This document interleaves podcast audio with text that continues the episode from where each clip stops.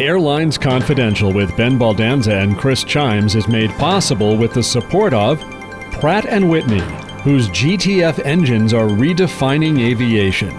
Learn more at pwgtf.com. TA Connections, the industry's most comprehensive airline lodging and crew logistics program. TAConnections.com. Clear, a leader in touchless travel. Learn more at clearme.com/airlines. And Seabury Capital Group, global reach, global scale. SeaburyCapital.com. We also welcome your business's support. Info at airlinesconfidential.com. Hello to all of our airline aficionados. This is Chris Chiames. Glad to have you join us for this week's Airlines Confidential. I'm joined by my co host, Ben Baldanza. Ben, how's it going? Hey, Chris. I hope everyone's having a great week. We keep finding great guests to join us and bring our listeners interesting conversations, and this week is no exception. We've got Barry Eccleston, the former president and CEO of Airbus Americas, with us. I want to save plenty of time for that conversation, but Chris, if you can first take us to the top news of the week, as usual. Yep, yep, yep. Airline news it is, but we're going to go fast, like you said, so we can save time for Barry. Here goes. We'll start with earnings in the U.S., and I'm just going to say it Delta turns a profit. Ben, take it away. Well, I was surprised they made a profit, but wasn't totally surprised. Delta has always been ahead of their sort of primary competition, American and United, around being profitable.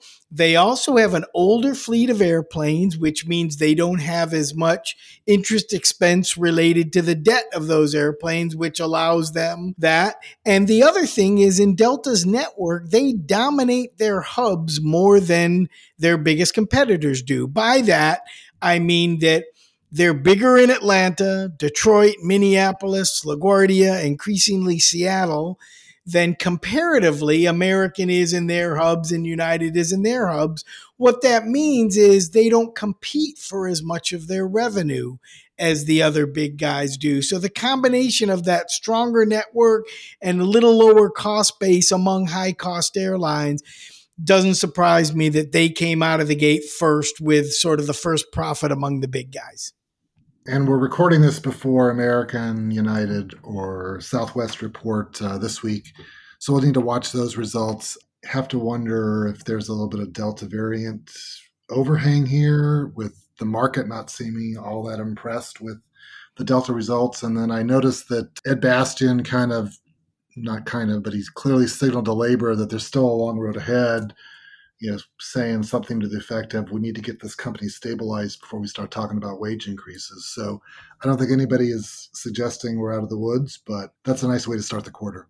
So let's go across the pond real quick. The EU unveiled a sweeping plan to address climate change last week. Airlines don't escape the plan. Some might say they don't escape the pain. Most notably, the industry's long held exemption for fuel tax is on the chopping block. But here's the rub cargo operators would be exempt, as are executive jets. Ben, let her rip. Well, this strikes me as highly political. I mean, to say that you're going to tax aviation fuel on commercial flights, but not on executive jets, that says, on the one hand, you want to disincentivize people to fly when they could otherwise drive or take a train.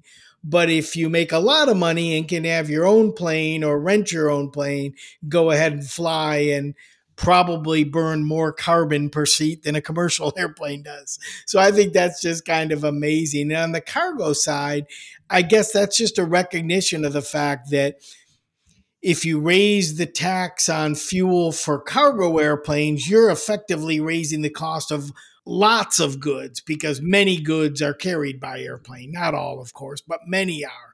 So if you make it more expensive to get goods from here to there, you make all the goods more expensive. So this seems to me sort of we want to address what is politically expedient, but save what where our money comes from, maybe in the executives who pay things and where our we don't want to necessarily pay more for our cup of coffee or our gallon of milk at the grocery store. It's really interesting to me, Chris. Yeah, politically, I think it's kind of a stumble out of the gate, or maybe somebody thought, well, let's let's not create a unified force against this and and have some carve outs so that people stay out of the fight. I, I don't know what they were thinking. But you've got to wonder how Pratt & Whitney's GTF engines can help airlines with the added costs of any proposed fuel hikes. With up to 20% lower fuel burn, 50% fewer regulated emissions, and 75% smaller noise footprint, GTF engines have no comparison. This revolutionary geared turbofan engine is allowing airlines and airports to open new routes and fly more people farther and with less fuel and much lower noise. Learn more at pwgtf.com. And then, Chris, as we head back to the US, we talked a few weeks ago about the outlook for smaller regional jets. Last week, United followed Delta's lead and announced they were taking out their single class, all economy regional jets from its Newark hub and most other New York flying, although there will still be some smaller RJs between LaGuardia and Dulles. What do you think of that? Well, I'm interested in your point of view, but uh, you know, I don't think anyone was surprised. Scott Kirby was quoted saying last week, I think I saw that leisure travel is fully rebounded, so and that he also expects business travel to get stronger in September as kids go back to school, more offices open up, and kind of get back to normal. So, whether to accommodate as many lower yield leisure travelers or to accommodate them plus more business travelers, you got to get the larger aircraft on these routes, especially into capacity constrained airports like the New York area. So, uh, you know, it, it, makes sense. It's a, probably a smart move, and I think we're going to see more of it. But Ben, I'm interested in your take. I agree, and and I think the real key there is the restricted airports.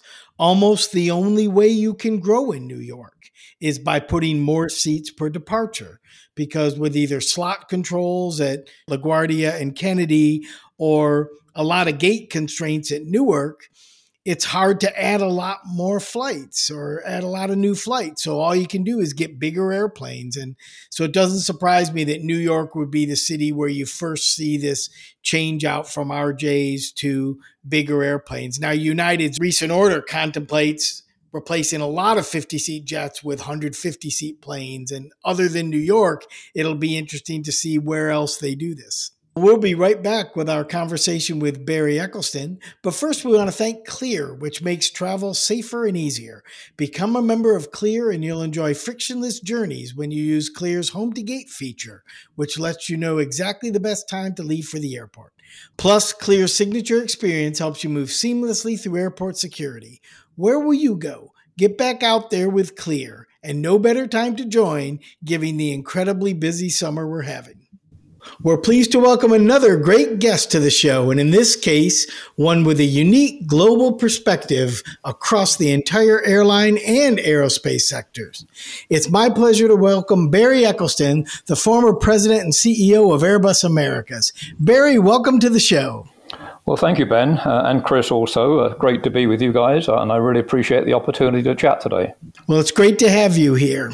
So, Barry, with that uh, great accent, there must be a, a, lot of history to that. Uh, tell us a little bit about your background and uh, your expertise in aviation.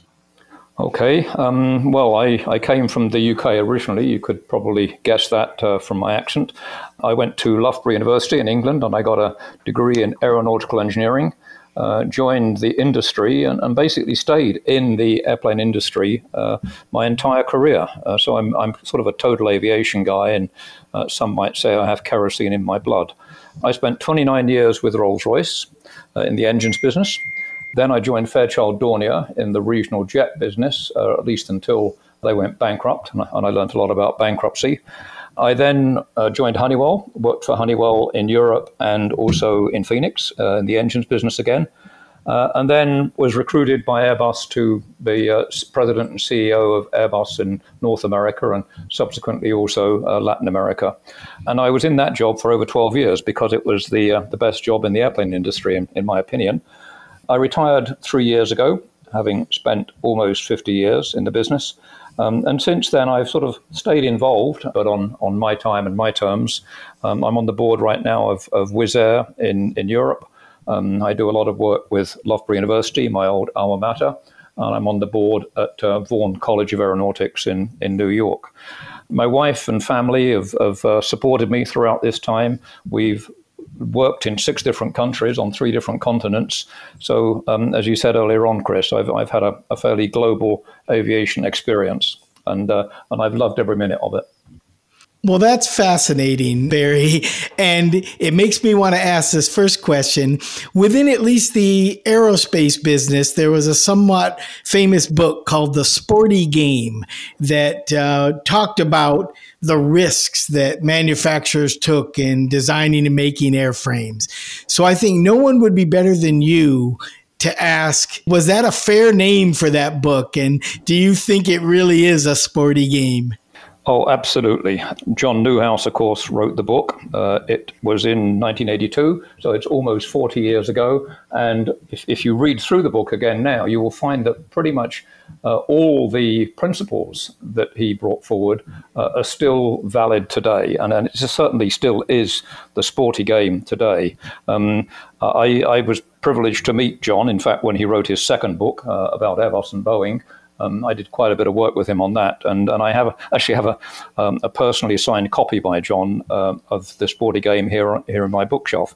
But I think it's it really is the definitive work on the workings of the uh, commercial airplane business.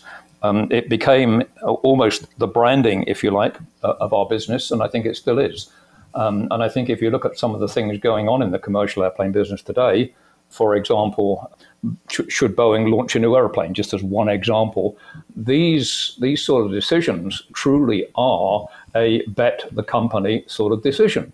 Uh, they were back when John wrote the original book, and I think they're still equally sporty decisions today. Um, and there's many of them that the industry faces, and these are big decisions that need to be made by big, experienced people, almost larger than life people. Uh, our industry still has many of those. Um, so yeah, the sporty game, it still is. So Airbus, while you were there, made enormous inroads, especially in the North and South American markets, but really worldwide. How was Airbus able to sort of compete against what, at least at Airbus's beginnings, was a much larger Boeing? So i am I'm, I'm going to give you sort of four the, the, answer has four legs to the stool. First of all, uh, I think once once Airbus got started uh, and was standing on its own feet, then um, it, the, the, the, concept of beat Boeing um, became our mantra, became the Airbus mantra. Uh, and indeed, it brought together the French and the Germans and the Brits and the Spanish. If you think about it, Europe had been trying previously to successfully do joint venture programs for quite a while, but most of them didn't happen. Uh, but this one did, and and, it, and I believe it happened not in not solely, but in large part because everybody rallied around the flag, and the flag was called "Beat Boeing." Do you remember in the old days the Avis slogan was "We're number two, we try harder." Well, that kind of like was where we were at um, in Airbus. We, we knew we were number two, but we knew we could become number one, uh, and we tried harder. So that, that, that's, if you like, the first leg of the stool. Uh, the second leg of the stool is innovation. Uh, Airbus has had a uh, a spirit of innovation ever since day one, and, and still does, I believe. The single best example of that uh, is, of course, the A320 aeroplane, um, which Airbus brought to the market with innovations such as side stick controller, um, fly by wire. Uh, a number of other innovations, all of which made the A320 the airplane it is today, and in, in large part uh, is the core of the success of Airbus. So, um, leg number two in the stool innovation. The third leg is do uh, Airbus conducted its sales and marketing the old fashioned way. It got good people uh, and formed good people into good sales and marketing teams. And then it went to the customers and took care of the customers. It, it, we, we, we always tried to find out what can we do to help you, the customer. We had very much, um, I think, a sort of a we, we want to we want to help you, the customer, to help ourselves sort of attitude. Uh, and I, I call this the old fashioned way. And then the fourth way I think we did it, and probably the most important of the of the four ways, was um, having great products. And here in particular, I'm thinking of the A320 family, followed now by the A320 Neo family, the A330, the A350. Uh, these have all been really, really good products. And apart, apart from giving the customers what they need, it also provides another flag for Airbus to rally around, internally to rally around. Uh, the program, the product, the airplane becomes a great visible uh, image, if you like, of what we're trying to do together. So, to summarize, we, we try harder, um, beat Boeing. We had a lot of innovation. Uh, we had good people, good teams, and, and a, a, good attitude to customer care. And most important of all, I think we had some great products. Oh, I, there's, there's, one thing I should add. Um, we had one secret weapon, and that was a guy called John Leahy. Um, many of your listeners, I'm sure, will either know John or have heard of John. Uh, I, I, cannot underestimate the role that John played in bringing Airbus to the marketplace and the success it had in the marketplace. Uh, John is now retired. Uh, he's a great friend of mine. We, we see a lot of each other now. Uh, but the, the job he did at Airbus uh, in developing the market presence was fantastic. That's a great recap, Barry. And, you know, it's always nice to hear people look back fondly and proudly uh, about their accomplishments and, uh, and the people you work with. And so uh, I'm sure our listeners are going to enjoy that. Um, as you uh, referenced at, at, the introduction, Barry, you spent a long time in the engine business before coming to Airbus. What were the lessons learned uh, from the engine sector, and what was similar or different about trying to sell aircraft? Well, first of all, I was of the belief, still am of the belief, that the engines business is actually more important uh, in aviation than maybe even the airplane business. Uh, and I can say that having worked for two engine companies and, and two airplane companies that when, when you think about it, nearly all of the performance improvements, uh, be it speed, be it uh, fuel efficiency, uh, all of this comes from the engine. Uh, yes, of course, aerodynamics are important, materials are important, but in terms of the performance of the airplane, the, the, the central core to that is the engine. Uh, secondly, um, the engine guys have to start developing their engines and the technology for their engines way before the airplane exists. So the engine guys have to be really smart. They have to guess not just what the airline business wants in 10 years' time, but what airplanes are the airplane guys going to build uh, to meet those airline needs in 10 years' time. And therefore, what engines do I need to be working on today uh, to meet this product need that I really don't know what it's going to be? But I have to start trying to figure it out and start it now. So I think the, the engine guys have a more difficult role in that they have to start a few years ahead of the airplane guys do. The third point, of course, is that uh, the engine business model is very different from the airplane model. Um, in the airplane development model, you spend a lot of time and money developing an airplane, uh, and then you sell it and you get paid for it. Um, in the engines business model, you spend a lot of time and money developing an engine, then you have to sell it to the airplane guy. He has to choose to put your engine on his aeroplane, which may or may not work. Uh, and then when the airplane's out in the marketplace, uh, an A320, for example, with two engine choices, then the engine guy has to sell it again. He has to go through the whole sales process again, uh, getting the airline to choose uh, his engine and, and, put it on the airplanes they're buying.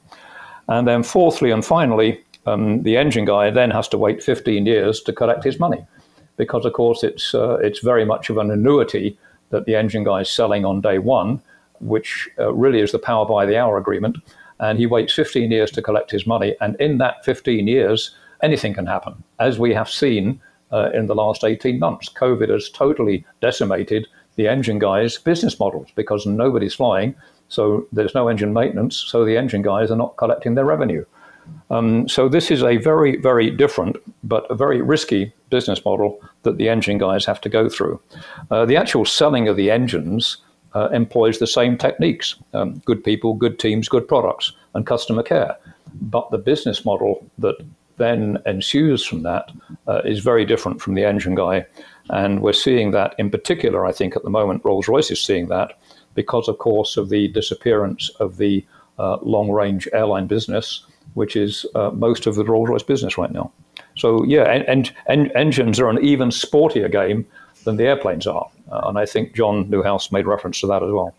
You know, Barry, as you were talking, I was thinking about you know a whole generation of young adults coming out of college and graduate school who think of like a product life cycle as like six to eight months of you know, developing an app or some IT solution and getting it to market. Uh, they probably can't fathom what's involved in aircraft engine and, and aircraft uh, manufacturing.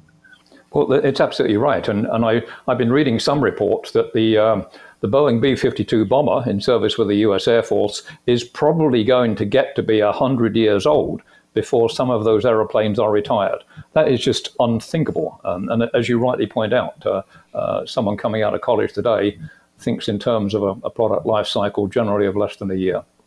Absolutely amazing. I know already that our listeners must be enjoying this.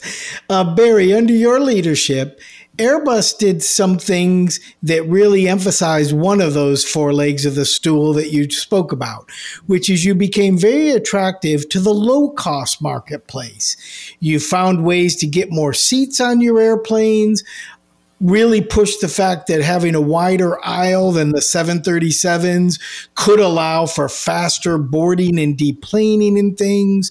How important has catering not only to the low cost market, but to the different sectors that have come into the airline business, catering to each of them uniquely. How important has that been, or how important is it to manufacturers now? I could give you an answer both ways. I could tell you it's really important, of course, to understand each of the different segments and have a product that caters to that segment. And indeed, for most of the last 10 years, uh, that has been the uh, mantra, that's been the, the road, if you like, that the industry has followed. But I could also give you a counter view, which is the fact that uh, uh, the money, uh, the money right now is coming from the ultra low cost carriers, Uh, and that's the single aisle business. Uh, uh about 85% of all the airplanes being ordered, being built, and being sold uh, are in the single aisle business, and that is in large part due to the rapid growth of the ultra low cost carrier. Now, uh, of course, Airbus didn't invent, um, uh, didn't didn't create the low cost carrier business with our aeroplane. Uh, Southwest had already done that. Herb Kelleher already already did that with the, the 737. So we have to give full credit to uh, to the 737 and to Boeing and and to Herb for pointing the way with the low cost carrier business model. But where, where it really came into its own was the arrival of the, what I'm going to call the ultra low cost carrier, the ULCC, as the industry calls them. Uh, and with the ultra low cost carrier, then having the lowest seat mile cost is the gospel. Uh, that becomes the holy grail. Um, and where Airbus was able to score, I think, was to, uh, to bring to market uh, the airplane which today is recognized as having the lowest seat mile cost, uh, the A321 Neo. Um, the airplane can take up to 200, it's certified for up to 240 passengers, uh, albeit with 28 inch pitch. Um, and there is no lower seat mile cost aeroplane existing than that aeroplane in the market today. Uh, and that, that therefore is, has led to Airbus's uh, success. You, you, said it was under my leadership. It wasn't. Uh, I was part of a team, a large team, that did all this. Um, but the A321 Neo has really given Airbus its leadership position in this very profitable ultra low cost carrier business.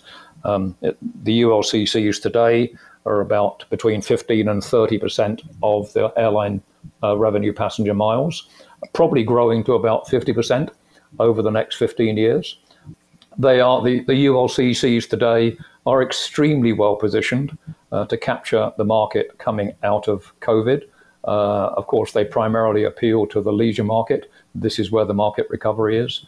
They are positioned to win business, particularly in Europe, win business from carriers who are less financially um, uh, favored at the moment. So I, I, can see blue sky, a lot of blue skies ahead for the continuing growth of the ultra low cost carrier business in all parts of the world. And this will primarily benefit uh, the A320 Neo, the A321 Neo, uh, and the larger versions of the MAX aeroplane once that's uh, back in full production. We'll be back with Barry Eccleston in just a moment, but first we want to thank Travel Alliance and Hotel Connections who have come together to become TA Connections. TA Connections provides an intelligent, integrated, and flexible suite of applications that allow airlines to deploy an industry-leading mix of augmentation and automations tools, configurable and personalized to your unique needs. Learn more at taconnections.com. TA Connections is a Fleetcor company, the world's leading provider of technology and services for crew and passenger logistics management. So, Barry, um, we talk a fair amount about uh, the Airbus Boeing competition uh, on this podcast, but uh, we'll be interested in your perspective on how that competition has both helped and hurt each company over the last decade. Well, Airbus was uh, created uh, and developed and grew and has been successful driven by competition. Uh, I mentioned earlier on uh, the flag that we all rallied around, uh, beat Boeing. Um, and, and, and you could argue that one day when we woke up and we had beaten Boeing, that is to say, we delivered in a, in a given year more airplanes than Boeing, um, that's when some of the Airbus challenges uh, began to come to the fore. Uh, but the, the spur of competition is really what, uh, what it, has been at the, at the root of everything that Airbus has done. And it's, it's really created a very successful Airbus, and along with it, um, some very successful airplane products. Uh, like the A320 family we referred to, 330, 350, and so on. I think also Airbus b- being number two um, I was going to say humble. Humble is not the right word because it, it, it, doesn't always work to be humble. But I think where we were was we were we were respectful of the fact that we we had a really strong competitor. I think the inverse of that coin, of course, is that for many years Boeing believed that they were uh, the world's best airplane manufacturer. They did not believe that uh, anybody, Airbus or anybody else, uh, could catch up or even beat them. And at times, uh, uh, and I hope my friends at Boeing don't mind me suggesting this, um, and I do have a lot of friends at Boeing. Uh, Stan Deal and I used to work together. So uh, I think at times, from what I hear from the customers, Boeing behaved a little bit uh, arrogantly. Uh, and I, I, use the word deliberately, but I but I mean what I mean by that is that um, we, we saw examples where Boeing felt it was their entitlement to always have the business of a given customer uh, and they did not believe that um, Airbus was going to be able to win that customer. Boeing clearly do not have that attitude right now, obviously. Um, they have learned many lessons, uh, particularly since the American Airlines decision, which, by the way, was July 20th, 2011. So on Tuesday this week, it will be the 10th anniversary of the American Airlines A320 Boeing MAX joint announcement which really launched the MAX aeroplane. Uh, and I think Boeing have learnt a lot in that 10 years since the MAX aeroplane was launched. They're still a great and mighty company. Airbus want Boeing to be a great and mighty company. Our business needs Boeing to be a great and mighty company. Um, so, as I said many times to my friends at Boeing, we wish you all the best in recovering from the challenges that you're facing right now because the industry needs a, a, a strong Boeing competition, I think, has created a lot of great products. Uh, on Airbus side, uh, for example, um, the 737 led to Airbus creating the 320. Um, on the other side of the coin, the A330 led to Boeing creating the 787, a, a great aeroplane, notwithstanding the the FAA issues uh, on some of the manufacturing right now, which which Boeing will get past, and it will still be a great aeroplane. At the same time, that competition can lead to launching aeroplanes which perhaps we shouldn't have done. And the great example on the Airbus side is the A380. Um, Airbus felt the 747 was Boeing's cash cow, and Airbus needed a comp- competitor to the 747. Uh, Airbus presumed that the trajectory, the arc of uh, airline growth would always be the same bigger and better and faster and further uh, and so created the A380. Uh, and we, we know uh, now the rest of that story uh, in hindsight. Likewise, we could say the MAX. Boeing decided to launch a further derivative of a 50 year old aeroplane in the 737 MAX, when in hindsight, uh, they probably would have been better off to have launched uh, a brand new aeroplane in response to Americans' request. but they didn't. They went with the MAX, and we have seen the limitations that occur eventually uh, as we just continue to develop the, uh, the, same old designs. So sometimes new designs are required, um, and then, of course, back into the sporty game. Um, one other comment on Airbus Boeing competition. I think the 15 years spent fighting the WTO um, uh, campaigns against each other was a complete waste of time, effort, and money. Um, uh, I, I, felt at the very beginning it would it would never lead to any any good of anything, and it hasn't. Uh, and all it has done is put a lot of money into lawyers' pockets, and it has diverted attention from where the real competition now is, which is, of course, uh, China. And Airbus and Boeing, I think, have finally woken up to the fact that they need to perhaps be more focused on the competition from China than the competition from each other. So I, have really been extremely disappointed by having to play a part in the WTO dispute for the last 15 years totally unnecessarily. Okay, if we can follow up on your comments on China real quick, Barry, you know, what are the opportunities there as a market, but then also as it relates to what you alluded to, the potential for a manufacturing competitor? It, it, it's a really fascinating question. And I think uh, this is another one of the sporty game questions for the next 10 years. Um, is, is China going to be successful in its quest to develop uh, initially a single aisle aeroplane to compete with the MAX and the 320 Neo, and then subsequently uh, a wide body aeroplane together with Russia uh, to compete with the 78 and the 350 and the 777X. I tend to believe that China can do this. Um, there seems to be two camps amongst the industry uh, observers. Um, I fall in the camp that is that believes that China is going to make this work and is going to make it work before uh, we generally think they can or will. Um, uh, others, my very good friend Richard Aboulafia, I have a lot of respect for Richard. Uh, he, he's in the camp that um, it's going to be a lot more difficult for China to break into the market than they think. Uh, but I tend to I tend to think they, they will break into the market. The C919 doesn't need to be a great aeroplane. It just needs to be a good enough aeroplane. Uh, that is to say, initially good enough for the Chinese domestic airlines, uh, and we are already seeing them making commitments to this aeroplane. And it, it needs to be good enough that uh, it's safe. We all know China has an extremely good record on safety. It needs to have a, a record of being reliable. Uh, well, if, I guess if you build enough spare airplanes and enough spare engines, then you're going to have one around if, if one of them breaks down. And it needs to be comfortable for the passengers inside, which I think it will be. Um, so then the, the, real question is can the C919 break into the rest of the global marketplace together with perhaps some Chinese geopolitical influence? Um, and when they do that, how will they do that?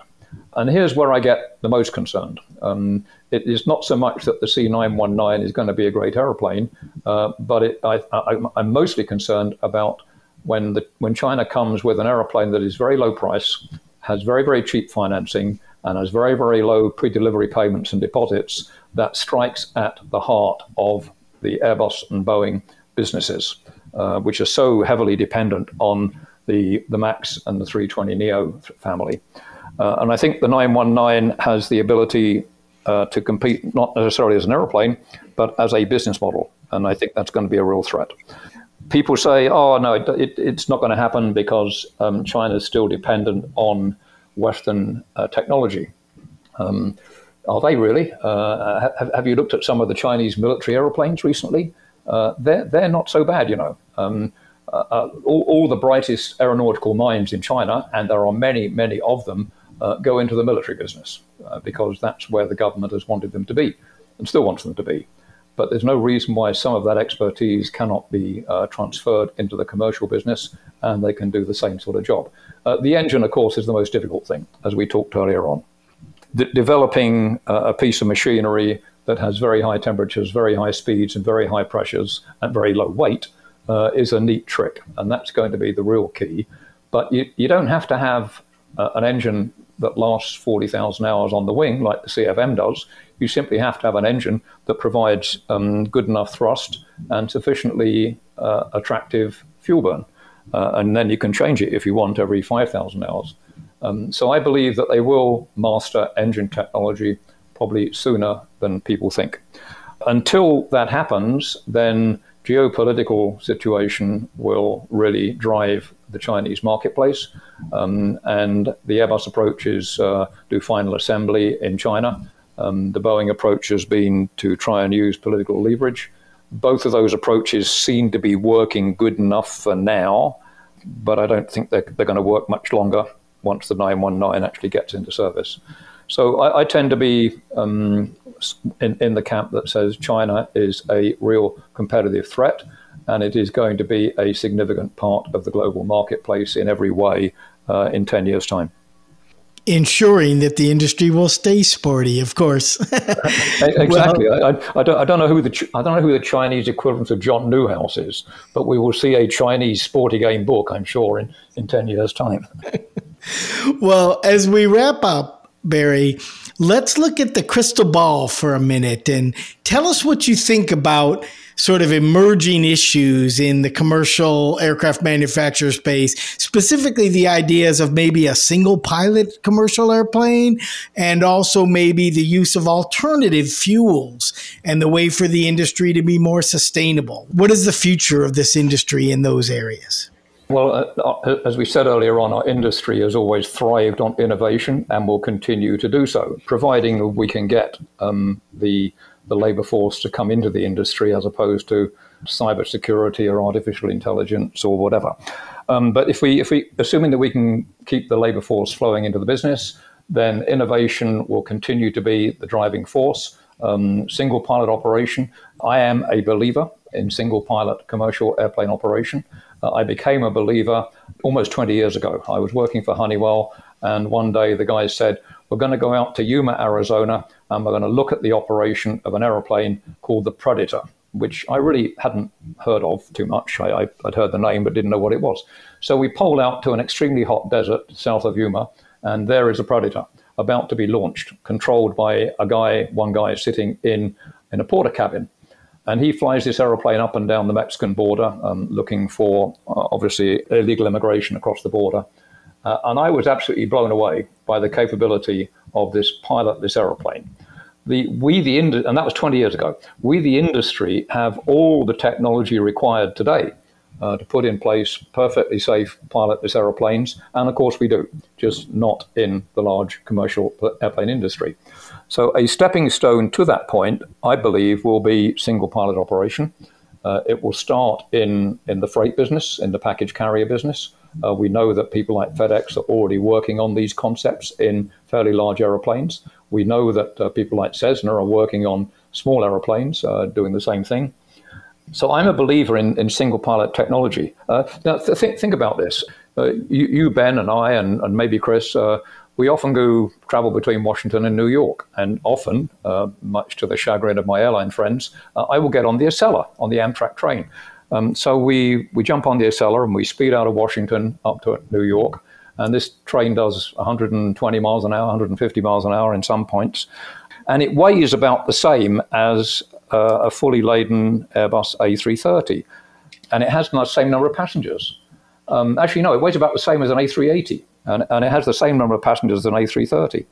Um, so it has the same kinetic energy as an Airbus aeroplane, but it only has one driver. Uh, I think they call him an engineer. Um, doesn't need doesn't need two drivers to do that. Um, we have the technology today to do single pilot aeroplane. It is just that the um, I'll call it the social system of aviation and the regulatory system of aviation uh, is not yet ready to accommodate that. So yeah, I, I, I, be, I, believe it will come within the next 10 years, probably in the next five years in a freight aeroplane, and possibly in small commercial airplanes in the next 10 years. Um, the fuels, well, of course, this is a tremendous debate at the moment, um, uh, dr- driven by the need to uh, dramatically reduce the environmental, act, environmental impact of the industry this pressure is coming not just from governments, not just from consumers, but also from the investors. Uh, if you're an airline, you will be having a board meeting or an AGM where you will be discussing investor pressure to know what are you doing about reducing your emissions. So the industry has to address it. And the immediate reaction from Europe was to go to hydrogen. That is right now a bridge too far. The, the in- infrastructure required for hydrogen um, is many years away. I, I, know that Airbus is talking about 2035. I think that's to uh, satisfy a French government request. Uh, I think more practically, uh, use of hydrogen can take place in 2040 or more likely 2050. Uh, and all that assumes that uh, producing the hydrogen uh, is going to be carbon neutral in the first place. At the moment, we, we don't know, we don't have enough capacity to produce hydrogen into fuel without having a very negative impact on the electrical supply base. Batteries, well, right now, today's battery technology uh, gives you a power to weight ratio that is about 2% of kerosene. Um, so uh, batteries are really not a practical alternative and will not be for the next 20 to 30 years. So there's only two ways that you can address the environmental situation today. Uh, one is to order new, more fuel efficient aeroplanes like the A321neo, like the MAX 9 and 10, which is the only thing that an airline CEO can actually do today uh, to have any impact. Uh, and then, secondly, uh, I am a believer in sustainable aviation fuels. We've all heard the, the saying that there's uh, if we used all the SAF that exists today, we'd use it all up in one day, or whatever the number is. It, it doesn't matter. Today, SAF can only provide about 1% of the airline needs. SAF, I think, is the most practical uh, new alternative fuel. Uh, we know how to run engines on it already. And all we have to do is to figure out how to produce it and produce it economically and have the incentives to do that. So I believe the way forward in the next five to 10 years is um, sustainable aviation fuel. Uh, in the next 20 years, maybe hydrogen. Uh, in the next 25 to 30 years, maybe electrics, or more likely, some mixture of all of the above. Well, Barry, this has been absolutely amazing. Your experience and intelligence and just views of this industry are really spectacular, and I'm sure our listeners are really going to enjoy this. There's also an amazing optimism in your answers, which is so great to hear, especially for someone who's worked in the industry and in so many capacities in the industry as you have had. Thank you so much for joining Airlines Confidential and sharing all of this with us. Well, thank you, Ben and Chris, for giving me the opportunity to share my views with, with you and your audience. And thank you both for all the work that you do for our industry as well. R- really appreciate it. Thanks, Barry. Th- those weren't views; those were intellectual lessons. So, thanks again for joining us. So, well, thanks, guys, and uh, good luck. Thanks, Barry.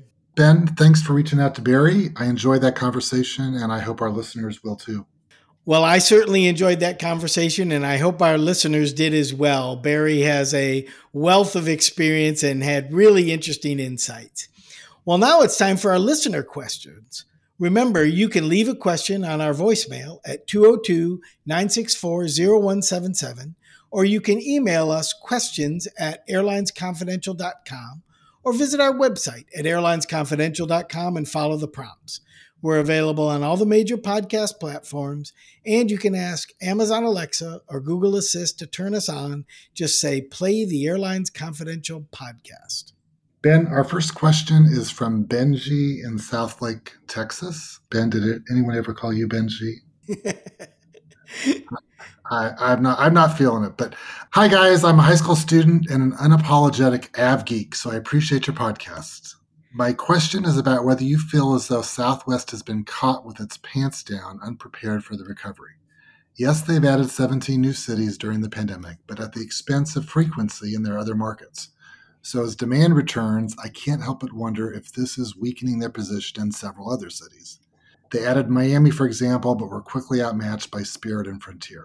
And while they made airplane orders of the MAX, they seem to be too few and not soon enough to rebuild their network too few airplanes, too few flight crews, and no apparent quick resolution either makes it look like they were caught off guard or they weren't prepared. What do you think? Thanks for the show, and I'd love to be in Mr. Baldanza's class one day. Ben, there's clearly a new generation of av geeks coming along. Well, that's great. And as Barry said, we're going to need people like Benji to come work in this industry and help us innovate. Well, thank you, Benji, and you'd be welcome in my class someday, and I would love to see you there, virtually or live. In terms of Southwest, I don't I don't think they were completely caught with their pants down. I think that they had some unique issues to deal with. Southwest's business model prior to the pandemic was based on high frequency in and among a lot of big cities, which made them a real favorite, especially for small business travelers. They weren't as good at carrying sort of corporate business who may demand more services than Southwest offered on board or more global network than Southwest had. But for small businesses, Southwest has been great and been the airline that has served that group the best. My thinking is that that business has been shortened and reduced almost as much as the corporate business side. So Southwest just can't afford to fly the high frequency. You know, they can't fly as many times between Dallas and Houston without all that small business, or between Chicago and St. Louis, or LA and San Francisco. So they got to find some other places to put the airplanes. And I think that's what they're doing. I'm not sure if their order book is too weak for the amount of growth that's going to happen, but they, like the whole industry, is watching to see what's going to happen with business travel. And also, like the whole industry, they're saying, where can we put our assets right now to make some money? So I get that they've sort of pulled back from some of their traditional frequency, but I think that's because a lot of the traffic that used to fly them on that frequency isn't there right now and whether Miami was a good call or not, and whether they have too few maxes on order or not enough, we'll have to see sort of how those things work out. So every airline has had its own challenges in an environment that is really uncertain. And Southwest had to deal with theirs specifically related to the small business person and of the small business travel. And I actually think they've done a pretty good job with it.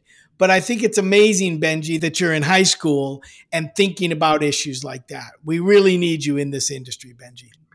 Yeah, I love Benji's enthusiasm. I love his strategic thinking. I'll just say that there's a cottage industry built around trying to find fault with things Southwest does, and it's not a booming business because they don't make a lot of mistakes. So I'll just leave it at that.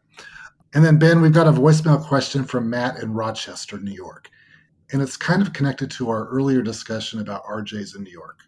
Hi, it's Matt in Rochester, New York, and my question is regarding airplane gauging.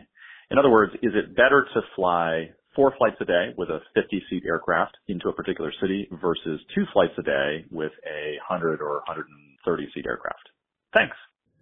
Thanks, Matt, for this question. I think the issue you're bringing up is really interesting the idea of frequency versus gauge on routes. And the answer to your question really depends on the type of route.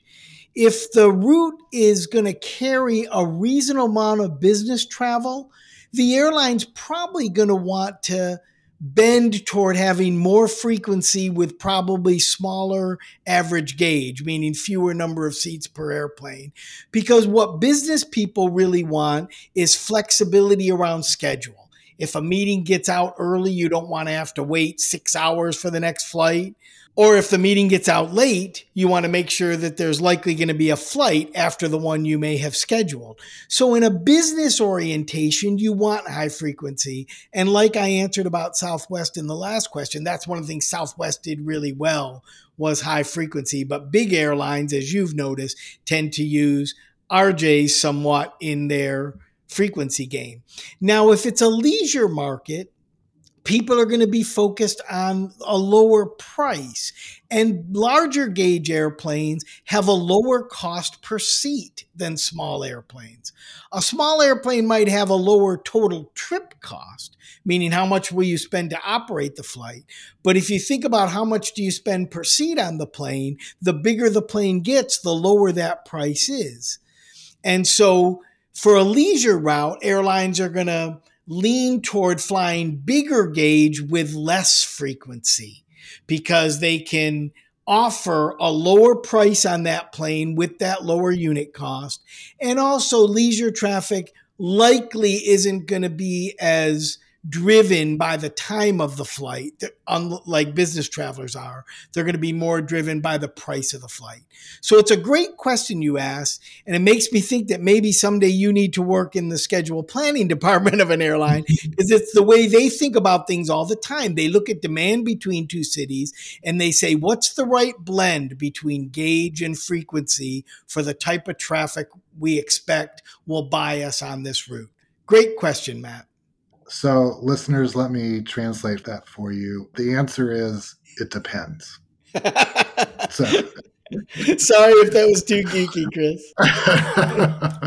no, it was the right answer. So that's it, it, You needed to cover it all, but fine or whine is next. But first, Seabury Capital Group is a specialty finance and investment banking firm boasting a 25 year track record of advising aviation clients around the world. Seabury's award winning and widely respected team has superior industry knowledge, along with state of the art analysis, technology, and solutions, as well as an unmatched depth of relationships with decision makers in industry, finance, and government.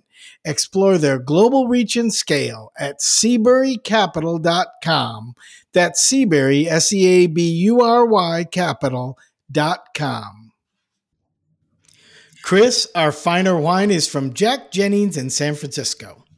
Hi, Ben and Chris. Big fan of the show. I work in the leasing industry, and you both provide great color beyond the industry rags, so it's useful to better understanding the heart and soul of an airline operation. I've never written in, but I have a fine or whine that I'm honestly just shocked by. I had a first class round trip flight from San Francisco to Chicago and back to San Francisco, leaving Sunday and coming back Tuesday. I had to move my flight a day back, so I called in and requested the change. It took a couple of hours of waiting, but everyone's busy these days. They gave me a renewed ticket and even offered a $339 credit for the change, which was great.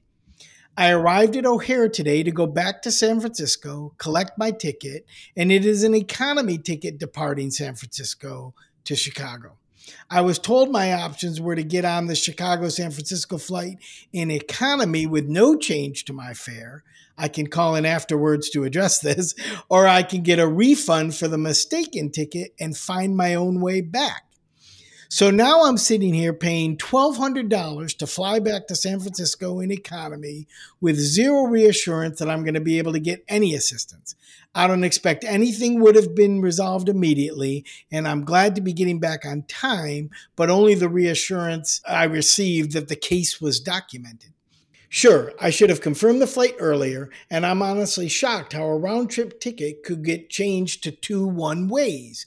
But even more so, the lack of any real assistance seemed to just throw the salt in the wound. I would love to get your take on whether this is truly a fine or whine, and if you have any advice on how to approach recouping the lost value, and that would be greatly appreciated as well. Chris, what do you think he should do, and is this a fine or whine?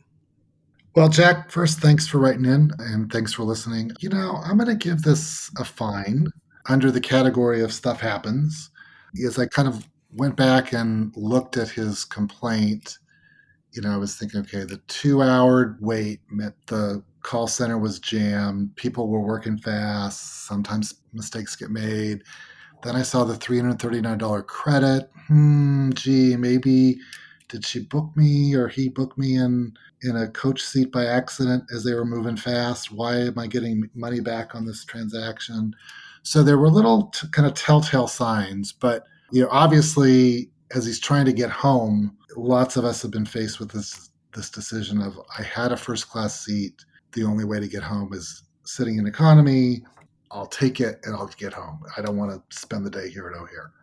So, you know, it does look like it's been documented. There should have been, on top of whatever the airline documented that the agents told them or told him, excuse me, uh, he should have his own email confirmations and the like. So he should be able to reconstruct the transaction or whatever the mistake was to go back and, and get some kind of restitution here. So, you know, I don't think it was deliberate in any way, and it was probably very frustrating that nobody could help. But at the same time, if they don't have a first class seat to give you, Jack, I'm not sure what they could have done in the moment. So it's certainly worth following up on. He is justified to be frustrated and, and complain, but that's my take and that's what I do.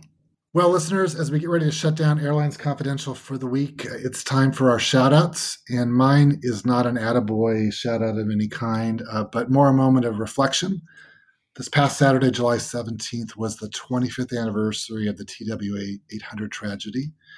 Uh, that was so sad on many levels for many of us who remember it, and perhaps one of the first internet based conspiracies that now seem to dominate our lives.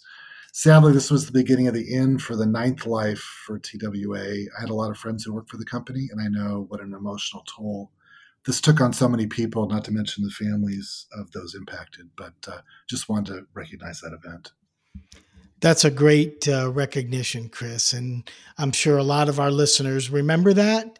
Those who don't know of it. And uh, for those who want to live a more positive aspect of the TWA experience, you can now go stay at the TWA Hotel at JFK, which is go. a pretty amazing place, actually. There you go. Yeah. Well, my shout out is going to Porter Airlines in Canada. And I don't know if this is an attaboy or a watch out kind of shout out because what Porter has had this great niche flying into Billy Bishop Airport, which is the Toronto in city airport. As far as I know, the airport, only airport in the world where you can land at the airport and take a moving sidewalk to downtown, right? Pretty amazing. And for many years, they were trying to get the runway expanded, extended, I mean, so they could fly the at what one point was called the C Series, now the A220, longer haul from that airport. But now they're moving into Toronto Pearson's Airport with real airplanes, not just turboprops. And that's going to be a really tough thing to do, but they have a name and they have a reputation, so maybe they have a better chance than most. It seems to me, Chris, that people just don't stop to think that Canada only has about 38 million people in it because you got these two big airlines in Air Canada and WestJet. And yet people are always looking to Canada as the next best airline opportunity, and whether it's low cost or others. And now you see Porter going in, changing their business model in a pretty big way and in this industry, when airlines change their business model, it doesn't always work. You can look at Atlantic Coast becoming FLYi or the original America West flying 747s to Japan or things like that. But I hope this works for them. Again, Canada knows Porter, Porter knows Canada. So if there's going to be a third national airline in Canada, go Porter. There you go. Well, with that, thanks for joining us. See you all next week. Have a great week, everyone. This podcast is produced by Mass Media. Info at massmedia.net.